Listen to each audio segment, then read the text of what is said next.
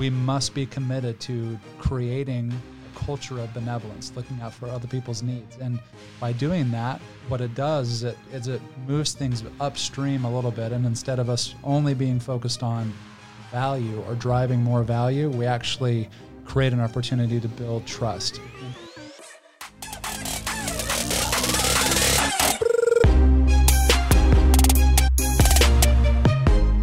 Hey, y'all, and welcome to Guild Stories, the podcast where every person has a story, and it's the stories that connect us all. I'm Justin Rickliffs, founder and CEO of Guild Content, husband to Brooke, and father of five young people. And I'm joined today by my lovely co host, who happens to be my wife as well. Hey guys, I'm Brooke, owner of Reclaim the Home, Justin's wife and mother of five. We're so grateful you're here. This podcast is a place where we'll explore the stories of hustlers, dreamers, and doers who are going for it by pursuing meaningful work and living life with purpose. Welcome to Guild Stories. Awesome, gang. Well, we're fired up today to, man, I, I don't even know really how to intro this guy because there's like so many different buckets and so many different hats, um, so many roles he's played personally in my life and also kind of in the arc and the story of Guild content. Um, but I'll get to it. So he's an Ironman, he's an ultra athlete, He's a builder of trust. He's a business coach. He has a, a big a big time day job as the director of church and community engagement at one of the biggest churches in Kansas City. Um, he's kind of this naturally born guide. He's a dad of four, husband to Jamie, um, which we're going to hear all about that um, and many, many, many other things. So, Corey Shear, welcome to the show, my friend. Hey, thank you, Justin. It's great to be with you. Yeah, Happy man. Happy New Year. Yeah, likewise. Happy New Year to you too. So, um, man, again, I could take this a million different directions, um, but to to help rein my own ADD here, um, give us a quick intro. Like, who are you? Why are you here? What are you about, my friend? Yeah, well, so Justin, I think we've known each other for now for several years, but I I moved here in 2007. My wife and I did. We had two kids at the time, and uh, we had just wrapped up a season in our 20s where we were working in a dream job in Colorado at Noah's Ark Water Rafting Company, and uh, I was given far too much responsibility probably for that age and that season of my life, but to be able to be in charge of about 70 guides and, and to help 25,000 people have an awesome experience each summer in Colorado on the Arkansas River, and then uh, at the age of 30, my wife kind of looked at me and she said, Hey, are you going to be a raft guide your entire life? Or because if so, I need to prepare for that. And that was that was probably the signal for me to say, you know what, I think it's time for a new season. So we pretty much moved sight unseen to Kansas City. This is where Jamie is from. This is where she grew up, and we knew that we wanted to land uh, outside of a smaller town into a larger a larger metropolitan area, and so we chose Kansas City. And we've been here since 2007, and it has been awesome. And so mm. since that time, a couple of job changes, a couple of uh, graduate degrees, and then a couple of, of kids. And so now I have four kids Kaylin, who's 17, Isaac is 14, and then we have Evan, who's nine, and then uh, Levi is eight. That's awesome, man. That's awesome. So, where did you grow up? I grew up in Wyoming, actually. So, I was born in a little town called Wheatland, Wyoming. And not a lot of people can say that they were born in Wheatland, Wyoming, because it is a a speck on the map, but a great little town and uh, close to Cheyenne, Wyoming, about an hour north. We grew up in Cheyenne, and then my dad moved to St. Louis, and I followed him and had a great high school career there, and then ultimately landed down south in Bolivar at Southwest Baptist University for my undergraduate studies, and then that's how I got connected with the Colorado job as a summer guide, and then that summer guide opportunity turned into a, a full time gig. That's awesome, man. Um, th- there's again just so much bouncing around uh, in my brain already, trying to trying to get to. But let's let's pause here for a moment. Um, the Arkansas River, okay. So so you've taught me a ton about being a guide. Um, you were you were actually a guide, so I think it's like this perfect metaphor for like in, in many ways your job was kind of this um, analogy to what you're you're now doing in your in your in your life in many areas, not just work. Um, but man, like, what are some of those lessons you learned on the river all those summers and winters as you kind of work there full time? But um, I, I, know you've been very gracious in your your wisdom and, and your help as we shape our story at Guild. Um, and you've told many of those, but I'm just curious, like when when you think about those years on the river, like what lessons kind of just pop into your mind? Oh, there's so many lessons. Um, it's pretty dangerous to get a group of river guides in the same room because four hours later they're still talking about the good old days. My wife kind of rolls her eyes whenever I have a reunion with any of the former guides, but there are many, many lessons learned. A couple that really come to my mind. Um, we always used to say that you could always tell the first year guys because they were the ones with the biggest muscles. And uh, what that means is, is that typically the first and the second year guides are the ones because they don't understand the currents and they don't really understand how river mo- how the river moves and how the water flows down the river corridor.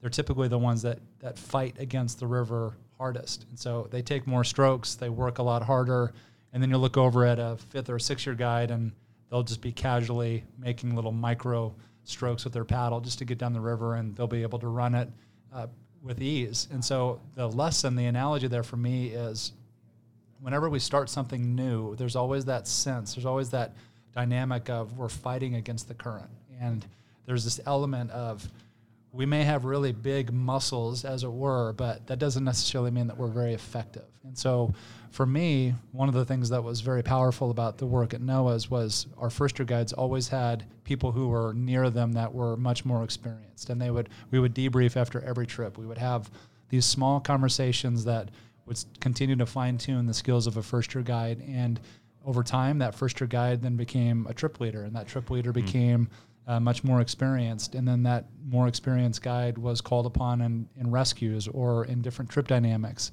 That was something that was a very powerful um, realization. And then the other thing from a guest standpoint, we always had to remind ourselves that although it may have been our 80th 80th trip down the river that particular summer, for that that group of customers that mm. morning or that group of customers that afternoon, that was their first trip that summer. And perhaps that was their first trip they've ever been on the river.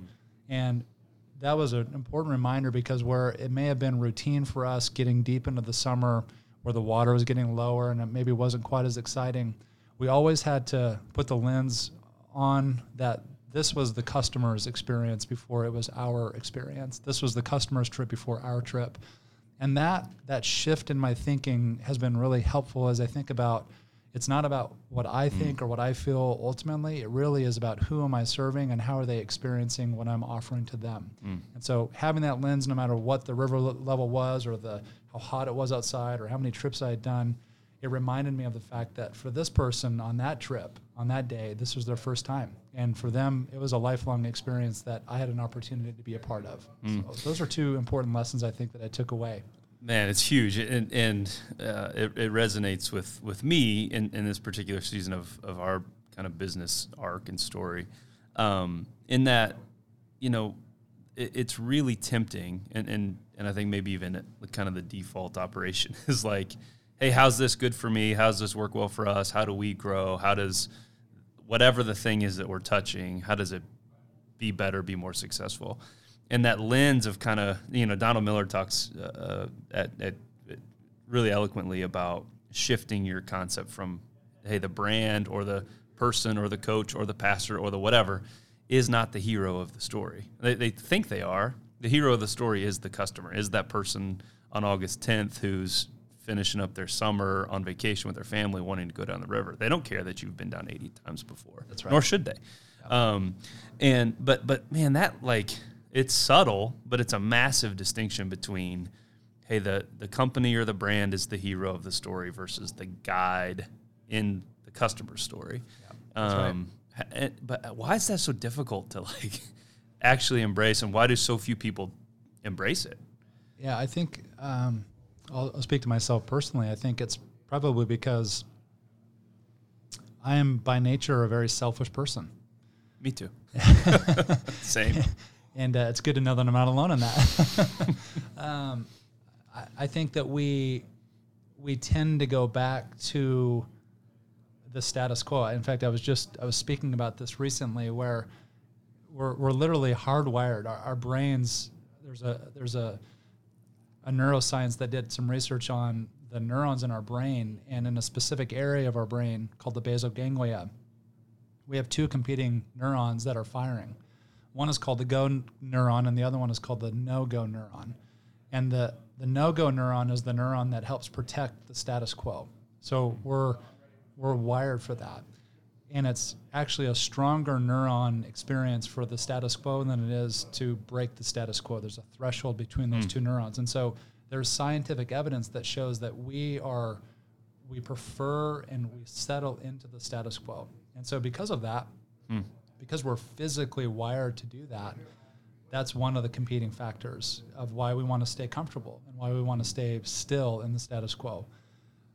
But then I think also we're we want to protect what we have built up. You know, we want to protect the things that we have accomplished. And so if we go away from that, then we're going not only against the status quo, but we're also going against all of the work that we've kind of put forth prior to that. And so mm. for me in my own journey, I've had to continually find ways to break free from that, but not do it in a way that that is drastic because if it becomes drastic or if it goes at a mm. rate at which I cannot handle, then I will become discouraged. And when I become discouraged, then I'll pivot to do something else. So there's this really fine balance, I think, this equilibrium of always creating tension. I love what Andy Stanley says within an organization, it's either a problem to solve or a tension to manage. And we cannot be afraid of the tension that we're managing. We need to be mindful of the problems to solve, but we must introduce and actually create tension within our lives and within our organization. Otherwise, as we've all heard,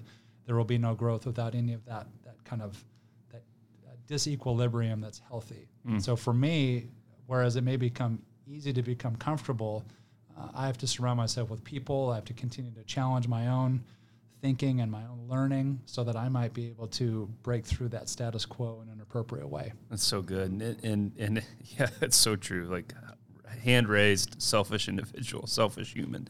Um, but what's fascinating, and and you would run circles around me on the academics around this and the research, but um, what's absolutely true, whether it's commerce or relationship or parenting or just like good human nature, that exercise to break that status quo and and enter into another's experience um, transforms things, including ourselves. like for me to understand the lens of Corey Shear as best as I can, that old proverb of walk a mile in his shoes, right? Like for me to understand your life, if you were a customer, or if I'm if I'm your customer going down the river in, in the early 2000s and at the Arkansas River, um, you entered my experience to make that good for me.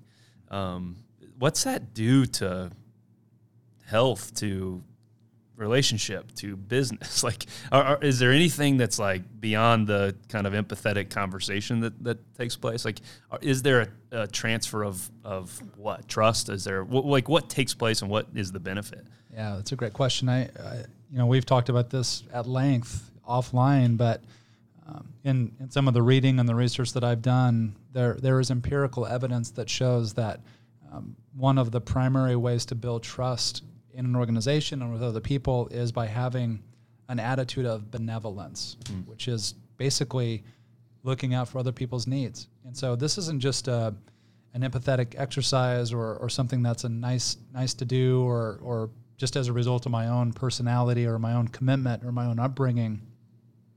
Benevolence is an intentional strategy to build trust with others. It's an empirical there's empirical research that shows this. It's been shown in the retail industry, it's been shown in the airline industry, it's been shown in higher ed. And so, as a leader, as an organization, we must be committed to creating a culture of benevolence, looking out for other people's needs. And by doing that, what it does is it, is it moves things upstream a little bit. And instead of us only being focused on value or driving more value, we actually create an opportunity to build trust. And so, in addition to the benevolence, what the research also suggests is that we have to be problem solvers and we have to be competent. And so, by those three things, if we're competent, if we're problem solving, and if we are benevolent, looking out for the needs of others, we will naturally start to build trust with others. I think that that's it's intuitive with a lot of people. I think we feel it. I talk about uh, I've talked about how um, there's kind of a residue when you walk away from a really trusted good experience versus a really rough experience where you walk away with this residue and the the trust residue is something that feels really good and it actually it it brings you back it it encourages you and motivates you to want to come back to have that same experience Um, but when we have those negative experiences, we respond in a much different way. And um, as as a person, as a dad, as a husband, as an, a person that is a part of an organization that, as a church, where we're continually trying to find ways to to connect with people, to make a big church small, to engage with people on their story. I have to be about being uh, building trust because if I'm not building trust, then I'm really not. Number one, I'm not living out what I'm committed to from a faith standpoint. Mm-hmm. But number two, I'm not honoring that other person. I'm not honoring their story. And so, what would it look like if we entered into a conversation with people with a mindset of, I just want to hear their story? And that's one of the things I love about what you guys do at Guild Content is that you're all about the story. It isn't just about information. You really want to understand where that information is coming from, the root of that. And so, that is an element of benevolence. You're demonstrating that. And I think if more leaders and more organizations were committed to authentically building trust, they would they would see a tremendous increase in not only the value that is perceived by their customers, but also the loyalty that they receive um, as people continue to come back or they refer people to that experience. And and is it? Um, and again, I'm I'm I'm biased because you've helped us shape this for for our own internal purposes. But is there a revenue implication to all of this? Absolutely. I mean, if you think about the most trusted brands, the most trusted leaders, the most trusted organizations, they're the ones that are in the highest demand. And they're the ones that can charge what they want to because people will come back. Um, I'm reminded of this every time I go to Disneyland and I buy another set of Mickey Mouse ears for my kids. And I think to myself, if I were to walk down the street of Liberty with Mickey Mouse ears on, I would be laughed at. And there would probably be a news story about that person over there wearing Mickey Mouse ears in Liberty. But there's something about the Disney experience. And the reason why it's such a powerful experience is because every time I've been to Disneyland, you see competence with their characters and competence with the, the rides and competence with all of the things that they do at Disney. There are they're problem solvers. If you have an issue or a challenge, you can always find someone that will help solve a problem. They won't necessarily solve the long lines, uh, but they've tried to do some different things to do that.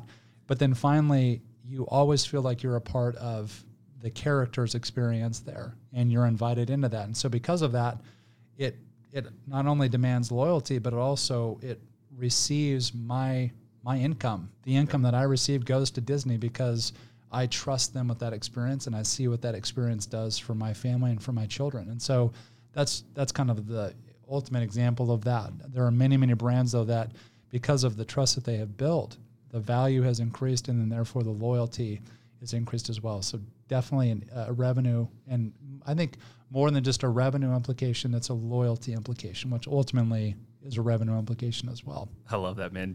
Uh, I'm, I'm smiling because I'm thinking um, of our own son, nine years old. So loves sports, loves outside, loves you know being a boy. And his his Christmas gifts this year were like, hey, I got a Patrick Mahomes pair of socks, and I got a drone, and I got whatever, like all these cool things, right? Um, the the I think the single most excited he was the whole kind of different. We had three or four different Christmases with grandparents and whatever. Um, was when he got like a ten dollar Chick fil A gift card, and and it's like you talk about loyalty. It and again, I love I like Chick Fil A. I think their food's good, right? Not great, um, but it's a brilliant concept to take this fairly ordinary business model and even menu, frankly. Um, but you open these restaurants and high density locations that are clean, that are friendly, and and and, and more than friendly, very hospitable and benevolent, to, to use your word, which is better. Um, and and oh by the way we're only open six days a week. Right. No exceptions. Right. And and they they are crushing it from from from that loyalty and that revenue perspective. Um I, I yeah I, I, don't i don't know where i'm going with that but it just it resonated with me of like yeah that's that that benevolence piece and that trust creation piece absolutely not only drives loyalty i think it i think it transforms you into this otherworldly brand where you're you're not a commodity. You're a it's a it's a totally different conversation. It is, and to actually to take that and and to implement it into your strategy of saying, how do we as an organization become more competent? How do we as an organization become more problem solving? How do we as an organization become more benevolent? Like, if, if we were to do that, if we were to start out every meeting by saying, how does this policy line up to our three commitments of building trust? Is that policy competent? Does it solve a problem? And is it benevolent? And if it's not, then we probably need to reevaluate that. What can often happen in an organization is we say, well, why are we doing that policy? And it's typically because that's how we've always done it. And I think that that's probably the most expensive phrase in business is that, well, we've always done it that way. It's a really dangerous phrase. It's a phrase of status quo, it's a phrase of not thinking forward. And it's certainly not a phrase that runs it back through the filter of those three criterion of is it competent, is it benevolent, and it is a problem solving. And so for me, I think the the aha moment occurred when this wasn't just a, a narrative that I read, this was research that was done. And to know that it was statistical significance, this research bears itself out. It's pretty powerful. You can't argue against that. That's a very competent approach from a strategic standpoint to growing trust. Uh, and so to understand that structure, to understand how that applies in my own leadership and organizationally, I think has been a, it's been a game changer for my way of thinking. That's awesome, man. Um, and and if you don't mind, I mean, I, would like to talk specifically how we sat in I think this exact room and scribbled on the whiteboard. And you helped me articulate something that we felt and knew even, um, but but had a hard time of operationalizing, I guess to use that phrase, in in the sense of we from day one, and I do have a funny quick story about about day one that we'll come back to that involves you, but um, for us to earn trust is the single most significant. I don't even like the word, but it's the single most significant transaction in our business. Is the second, and you can't articulate an exact moment, of course, but when there is trust on the other side of the table, and we are seen as a as a trusted and valuable partner to their marketing objectives, things change for everybody, you know, us included. Um, but but it was tough for us to articulate how to get to that point. Like again, intuitively, that's kind of how we're wired and how we care and how we love, um, and how we think and how we operate. But but to to spell that out with clarity, not that it's a formula, but to spell it out with like, hey, this is how we do things. This is how you get to that point. You are mind blowingly helpful to help us see. Oh, it is. It's about being very competent. Have to be competent. Competent it's about solving really core problems in their business. Got it. Let's let's document and architect that. And then it's the benevolence piece, and that we call it client care, right? But that that area has to be very clear. And so what was fun is that you know our team, Colin and Lauren primarily, plus me and, and some other inputs, you specifically, we documented, and it took us forever, not literally, but we documented our, and, and it goes back to your rafting days, your guiding days our ideal client experience. What's the journey? Yep. There aren't there aren't not everything's ideal, of course, but if we could script it A to Z, what do each of these gates or these points, each of these rapids look like, and how do we navigate them through these different rapids? And and I'm telling you, man, like the the the, the seeds that we've planted over the last six months in terms of that internal infrastructure and architecture. Um, time will tell, but I think it like I think it's a radical transformation into this new stream of like, oh, like now now it gets out of this kind of um, gut level intuition and into this system or process. help yeah. help me. Help well, me understand. Th- you've done that, and you're starting to really see some of those seeds take root. I think the one of the most powerful things about implementing that type of a process or that structured way of thinking, especially when it's empirical and research based in regards to building trust, is that let's fast forward a year from now and there's a policy or a procedure that you've got in place that that you're discussing and you're working through because of your organization how it's changed.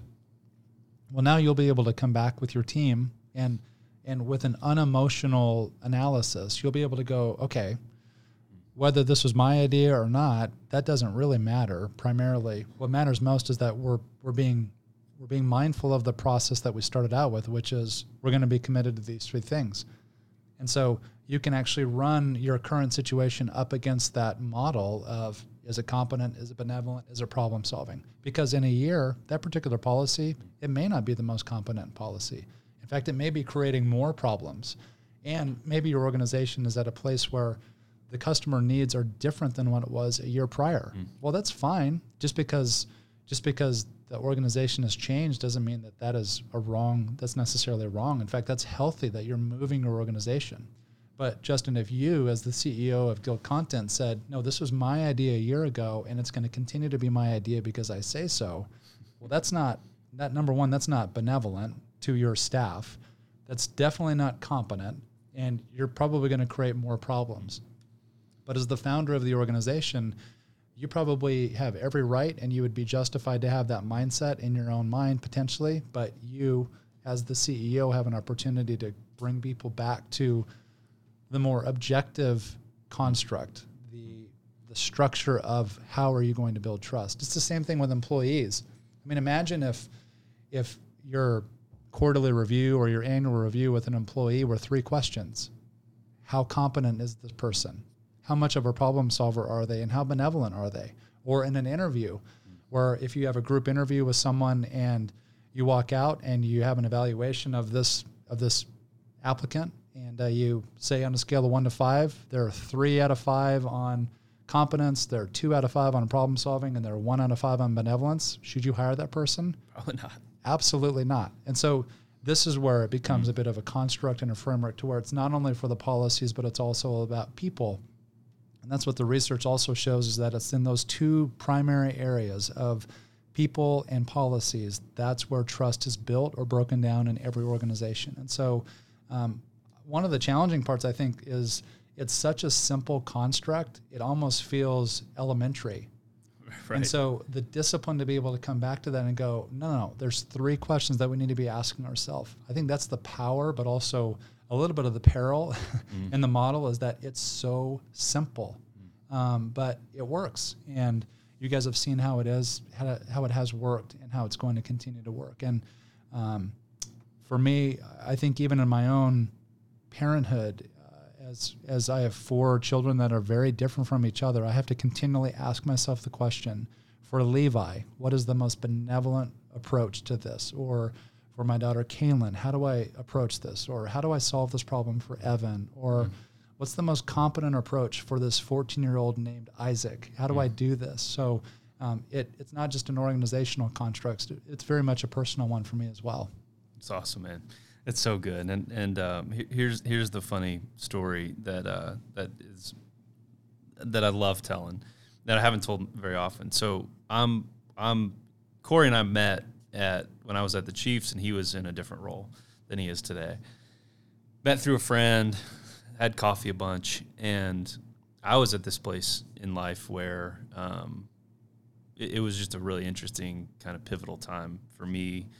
And what was what was cool is Corey became, and it and it just was intuitive. It just was connected. Like I, we had breakfast at Ginger Sue's on the square in Liberty, and I was like, dude, I, I didn't even say this, but the feeling was like, man, I trust that guy. Like that guy's got, um, he's got, he's a guide. That's not some guy like looking out for his right. And you you made this comment that I'd love for you to expand on if you'd be open to it. But you made this comment that honestly kind of rattled me and, and scared me a little bit. Where you said, man, like I think we all have this this shadow mission, and we all have this thing that looks like true north, but it's just slightly off course um, that you're again back to this guide analogy like you think you're running the rapid the right way but you're just slightly different than than where it should be and there were some things happening in my own kind of personal life at that period of time where i was like like I think he sees the shadow part of me, and not the like shiny part that I want him to see. Um, and and and that, uh, among with lots of other kind of circumstances in life, um, uh, really opened me up to this concept of vulnerability and empathy and understanding and, and living with kind of this openness and this willingness to go to the darker places because uh, honestly up until that point like i didn't want to see that stuff. I didn't want to talk about it. I didn't want anybody else to see it. I wanted to pretend it didn't exist. So um, long long intro to the question but I'd love if you would unpack, if you'd be willing to, kind of this this concept of a shadow mission, and in particular, how again, not not as an absolute, but what are some ways that that appears, especially in high capacity leadership type people? Um, where does that appear, and where does that kind of get funky for people? Yeah, such a great topic and, and a hard one uh, because it's it can get pretty honest pretty quick. Gary Thomas is a he's a Christian author, and there's a book called Thirsting for God that that he wrote that talks about shadow mission. And so I think I was actually mm. I was reading that book at that at the time of that conversation. Um, and what struck me about shadow mission and thinking about it in terms of of a compass, if you've ever done any backcountry orienteering, one of the dynamics of a compass is that when you when you're trying to find your way on a map, if you're out in the middle of nowhere, you've got to establish three waypoints, and those three waypoints create a triangulation. And that triangulation, when you draw lines to the middle, that points to where you know you're at specifically on the map. But in order to orient orientate yourself to the map, you have to have a compass, and that compass you have to determine what is north and then what is true north. Well, the dynamic of a compass is that you can establish what north is, but then depending on where you are located. So in Colorado, I think it's like eight or nine degrees that you have to account for the for the calibration because the compass is going to go to true north, or the compass is going to go to magnetic north rather. But then you have to calibrate it and correct it to go to true north on the mm-hmm. map. And if you don't do that, your your bearing, your reading is going to be eight degrees off. And so in my own life, I found that if I were to just set the compass of my life down, it's going to go to the magnetic north. And the magnetic north for me is pulled and it's magnetized by things like pride. And it's magnetized by things like achievement. Or it's magnetized by things like wanting to be seen by other people. That's the magnetic north.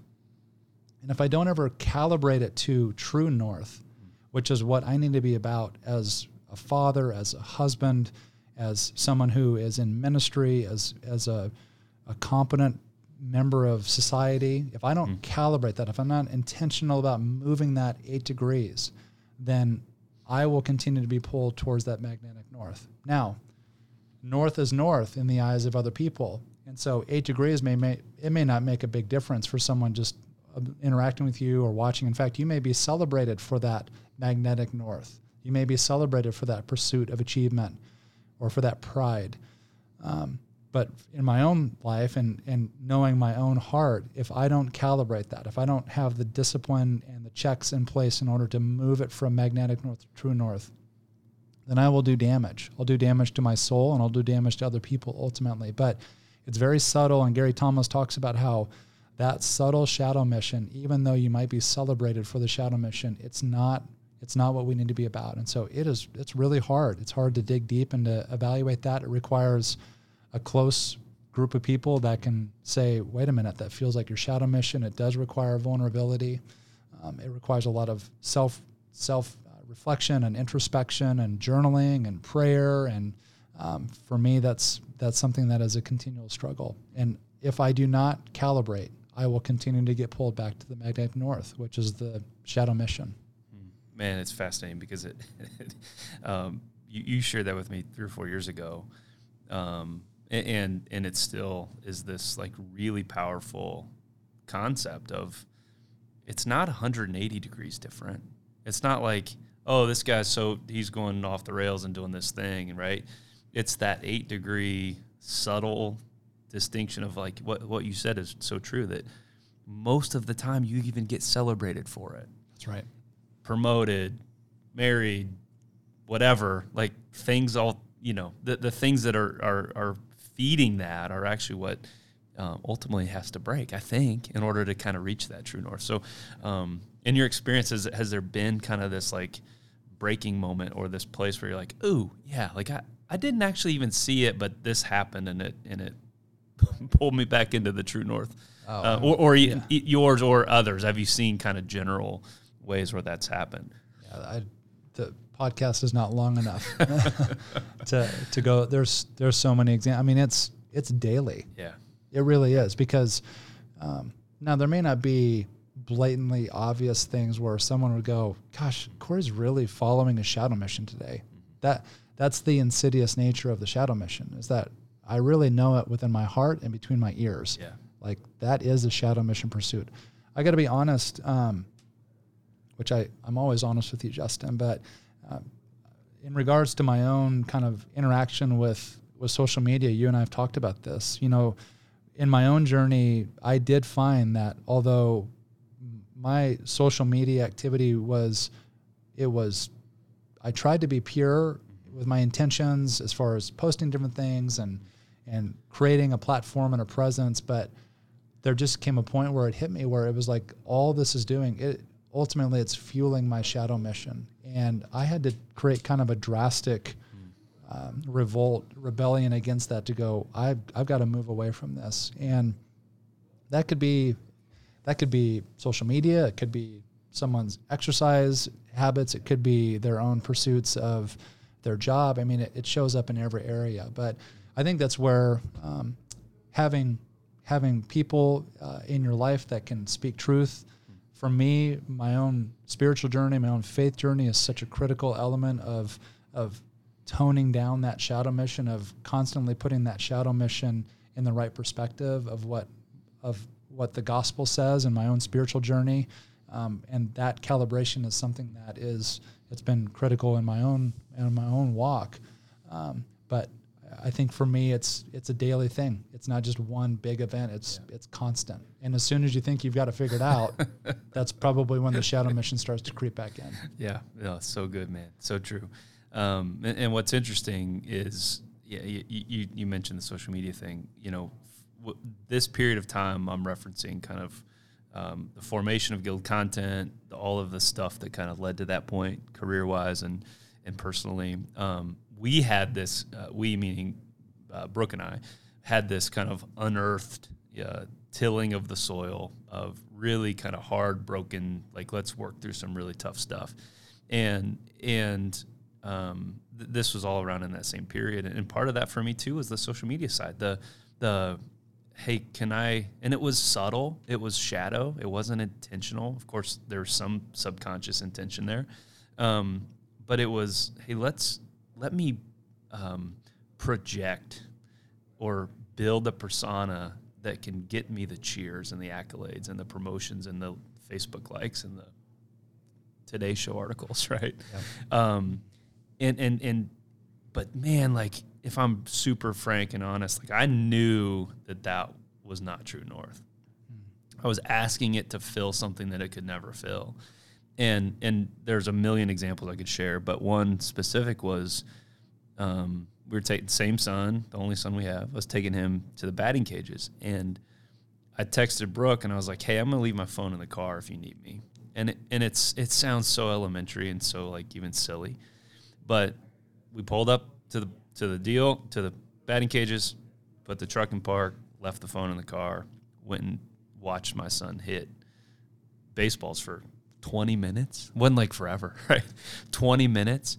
And my ability to be present, it was just this really stark um, example of, oh, Shadow Mission, Justin would have been filming my son in the batting cage or distracted by looking at Instagram while he was hitting, or whatever example was, right?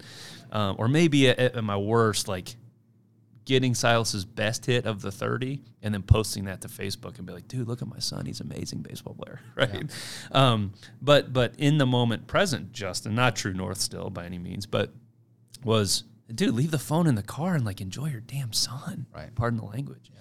But, but that, and I, and I, and again, that, that's such a silly, and there's a million other examples that are more important. Um, but that ability, at least for me, to step into this like present reality versus this shadow reality. And, and, and I do think social media is a big piece of that. I think um, the, the, the age of this digital distraction is a huge piece of that.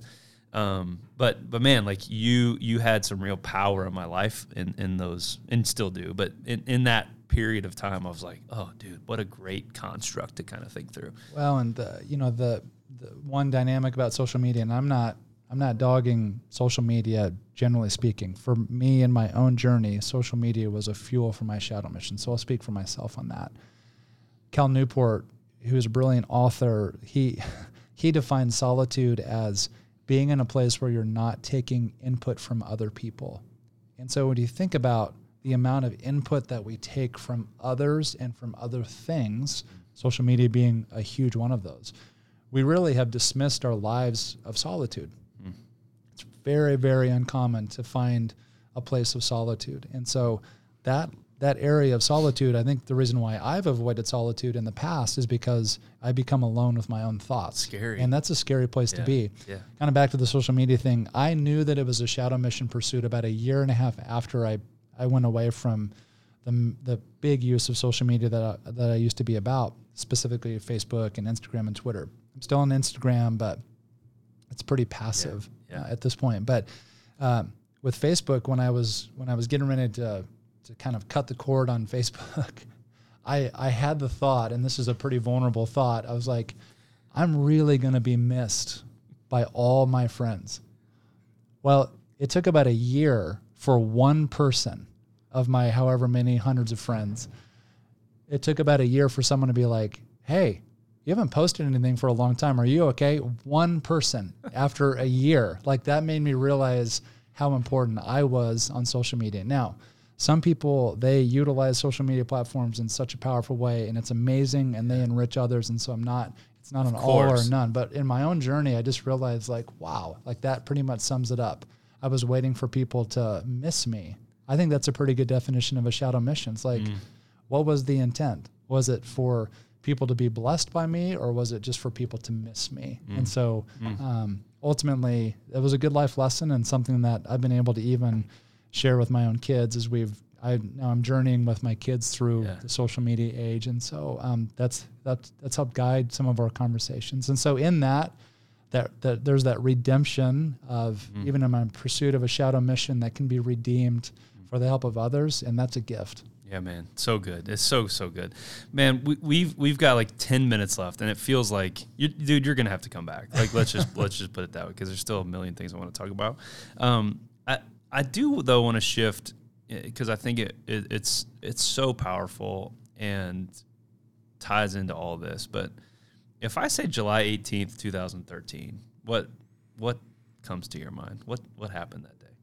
Yeah, it's a it's a day I'll never forget. Um, a day that I think is both uh, terrifying, but also uh, I'm I'm thankful to have to have gone through it and to have survived it. But it was a day that, and a lot of people are, are familiar with this story, especially here in the Liberty area. Um, I was training for uh, an Ironman triathlon that was going to occur in Boulder in August of that year.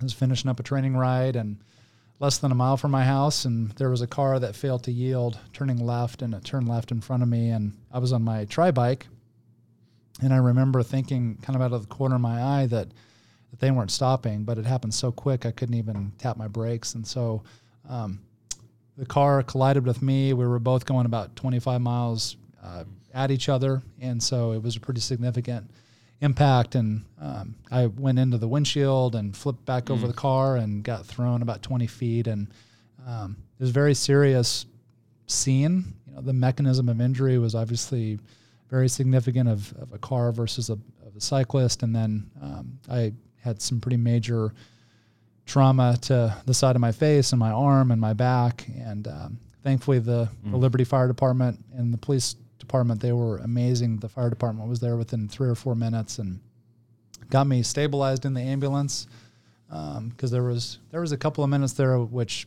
I could just tell by the look on the paramedic's face that it was a very serious, very serious thing that had just happened. And so um, ultimately, what happened was went into the windshield and then kind of mm-hmm. my head hit the top of the of this car and it actually my body actually totaled the car ultimately it was that much force um, and the injuries were significant. I had about 300 stitches primarily in my back and the side of my face and arm.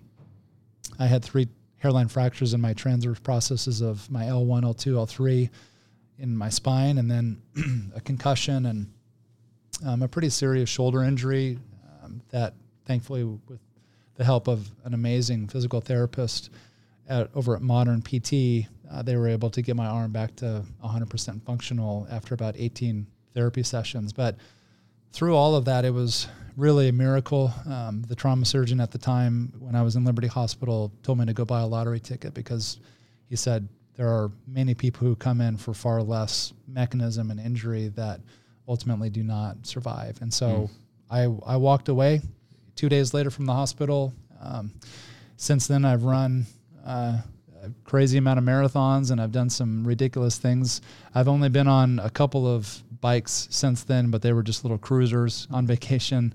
Uh, nothing, nothing serious like a triathlon bike. But um, so many things about that have led to so many amazing things. And yes, very traumatic. Yes, in fact, I saw the scars on my back this morning, and it was a reminder of the accident. But in the end, I believe that God uses those moments of trauma, those experiences, and those scars, and other things can come out of that that is healthy that would have never been realized had it not been for that trauma. And i think we all have those experiences. Some of us have physical scars some of us have emotional scars some of us have relational scars some of us have vocational scars whatever the case may be. I believe that any of those scars can be used for redemptive purposes. And i've continued to see how god has worked through that um, and not because of me, but in spite of me at many times. And he's just been able to use that story. Um, my pastor, uh, Pastor Merle over at Pleasant Valley Baptist Church, he really guided and walked through that season with me along with Pastor Tim. And one of the things that they continued to remind me about was that that yes, this was a traumatic experience, that it is now part of my story, but it does not define who I am. So I have to acknowledge that this is part of my story now, but it does not define mm. me as a person. And um, so that was a very serious moment and a huge turning point. It gave me a lot of perspective. And being on the brink of potentially not walking away from that day was something that I'll never forget.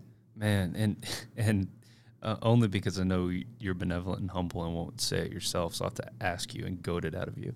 Um, you've you you say, oh yeah, all these amazing things have happened, and and I'm not I don't want to discount or minimize the pain and the trauma because I, I affirm that. Like I think our scars do tell our stories, um, and, and, and I'm learning from from my own therapy work that the only way through the pain is through the pain. There's no way around it. There's no way to avoid it. There's no way to sidestep it. The only way through the pain is to actually go through the pain to sit in it.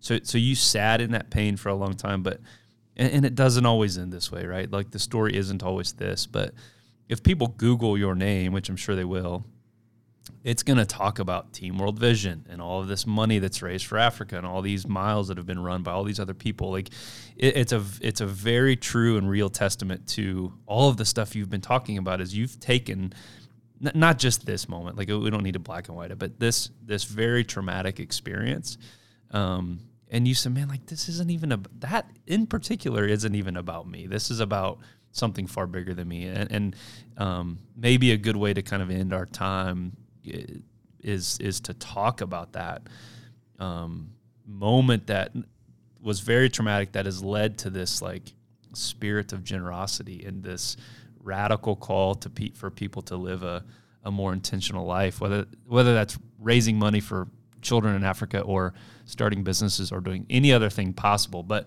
um, I'd love to hear your your take on that as we as we kind of turn our, our final rapid turn here on the river. Yeah, you bet. yeah, I, I think for me the that particular day, July 18, 2013 was it was very much a, a catalyst. It was a catalytic moment where I kind of walked away from that experience. Thankfully, I walked away from that experience going, I've been pursuing this endurance stuff and triathlons and marathons and but all I was really cared cared about was just the medal that I would wear around my neck. Like there's got to be more than just that. And so that's what really got me thinking about how do I start using my story in a way to to help other people. And it started pretty humble. I, I kind of did some grassroots things here and there, and then um, it led to this random opportunity to submit my story to Runner's World. That Runner's World story was side by side with one of the employees at Team World Vision. We ultimately got connected. I said, "Hey, what would it look like for you to start a chapter of Team World Vision or a team of Team World Vision in Kansas City?" And then uh, Pleasant Valley, embraced that as an opportunity to engage the congregation, and then it spread to 30 different churches over the last five years. Over $2 million raised for clean water efforts in sub Saharan Africa, and then an opportunity for my wife and I to go to Rwanda and South Africa to experience the work, the great work of World Vision and what they're doing. And so I could have never scripted that. And honestly, in my own life and my own journey, I couldn't have done any of that had it not been for that one that one accident, that one experience. Could Team World Vision have come to Kansas City uh, without my accident? Of course they could have. But for me, I was pulled into that story as a result of that traumatic event. And so that has been something that I um, I look back on and I just go, you know what? although it may feel dark and it may feel um, painful, and although I might be seeping from my wound right now, I know that it can be redeemed, and if it is to be, it will be. Good night, man. There's there, yeah. What a powerful way to end. Minus the cell phone call that I got. um, what a good, what a what a way to end. Okay, deep breath here, um, because we could, I could literally do this for three more hours with you, and feel like we're gonna have to. Um, but we close every show with the same five questions. So pretty straightforward. Couple layups, couple softballs, and then a and then a hard hitter at the end. Um, so Corey, here we go. What is the last book that you read or listened to? Yeah, um, the the last book that I completed was When Breath Becomes Air, which is mm. it will wreck you. It's a book about a neurosurgeon who, at the age of 34, gets stage four lung cancer and it's just his journey and it's his journey towards dying it's very powerful i was weeping at the end of that mm. book um, two books that i'm currently reading right now is an amazing book called amazing grace by eric metaxas uh, it's about william wilberforce and um, his role in in abolishing mm. the slave trade mm. in the early 1800s and then i'm also reading a book called um, becoming whole which talks about how the tagline is that um, how the opposite of poverty is not necessarily the American dream. It's a very powerful look at how we have mm. kind of some misconstrued ideas about how to alleviate policy, uh, poverty in, in America. Mm. So, mm. two really good reads right now. Powerful. Love it. Um, if you weren't afraid, that's assuming you are afraid of something, what would you do? Yeah, that that's a re- I've been thinking about that question for several hours this morning because you sent me that in advance, and that's definitely the hardest of the five. Um, I think it would probably be being more intentional and systematic in the the writing down of my thoughts mm. and in a more structured way. And so mm. I don't fully know what that looks like, but instead of it just being kind of a brainstorm session of actually saying, could this turn into an article or mm. a series of articles or a book. I, I, don't know. I don't know what that looks like, but um, yes should be the answer. As I've told you before, that, yes, that the world needs. And um, I'm, I'm, not that, sh- that, brain dump. I'm not sure what the benefit. I'm not, and I appreciate that encouragement. I don't know if there is fear there or just maybe hesitation, but I think that would be the thing that's top of mind. Love it. Thanks for sharing, man. Um, what's one thing that if people knew you did, they would think you're a little bit off, a little bit weird. No question. a little uh, bit uh, uh, yeah. in the shadow. I'm yeah. not not specifically. Yeah. I'm kidding. No question. I've run 29 marathons. Uh, two of them have been 50 or more miles, and uh, uh, that makes me look at myself and go, "What are you doing?" I do think that I'm officially retired from 50 mile running races, um, but I do have me a, too. A, Never I, started. I do have a, an ongoing commitment to marathons. There's something amazing about running a marathon. So 29. Good night. Um, okay. What is your favorite place on earth? That's an easy one. Kauai. And mm. uh, my family, we're going to Kauai in February. So we're looking forward to that. We're, my wife and I get to share that experience with our children. And so we are super excited about that. But it is a magical place. That's awesome. I love it. All right, man. Last one. Um, when it's all said and done, what do you, Corey Scheer, want to be remembered for? Yeah, I mean, I, this may sound cliche, but I think it's true. I I hope they don't remember me necessarily. I hope they remember um, the God that I follow and the gospel that I try to represent. And um, if that is what is said of me, then I believe that my time has been well spent on this earth. I love it, man. So so good. All right, um, maybe maybe this question doesn't make sense, but if people wanted to follow along with you now that you're not posting on Facebook, where would they? Where, how could they um, kind of hear more about your story, or where, where could they get to know more about you? pretty it's pretty quiet out there as relates to social. Um, I do have a LinkedIn account, so I'm always happy to connect with people via LinkedIn, a direct message. Um, in the show notes, I don't know if you guys do Yep, show notes, yep. but I'll I'll put my cell phone number in there if people want to call it. me uh, or send me a text. Um, but for me, I think the the best way to make a big world smaller is just to have a conversation with someone or a text conversation. And so, if anyone's interested in some of the research that I've done and they want to connect, I'm happy to do it.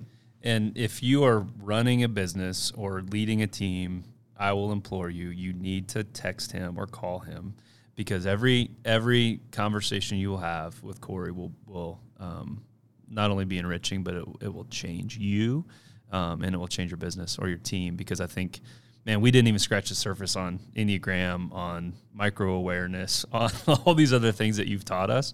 Um, but we'll come back to that at another time. So, uh, again, my hard sales pitch for everybody listening is if you're in the Kansas City area or not, you need to you need to reach out to Corey if you care about the emotional health of your team, the um, financial stability and future of your company, um, of creating an impact of trust and connection and empathy. Um, you need to reach out to Corey. It'll it'll it'll absolutely change your life. So anyway, Corey, thanks so much for Yeah. being with us, my friend. Thank you, Justin. It was really a privilege. Appreciate all you do, and so grateful for our friendship. And um, it's been exciting to see you move forward into a, a, land of the unknown with Guild content, and to see you guys thriving. It's awesome. Yeah, a big part to you, my friend. Thanks so much, Corey. That.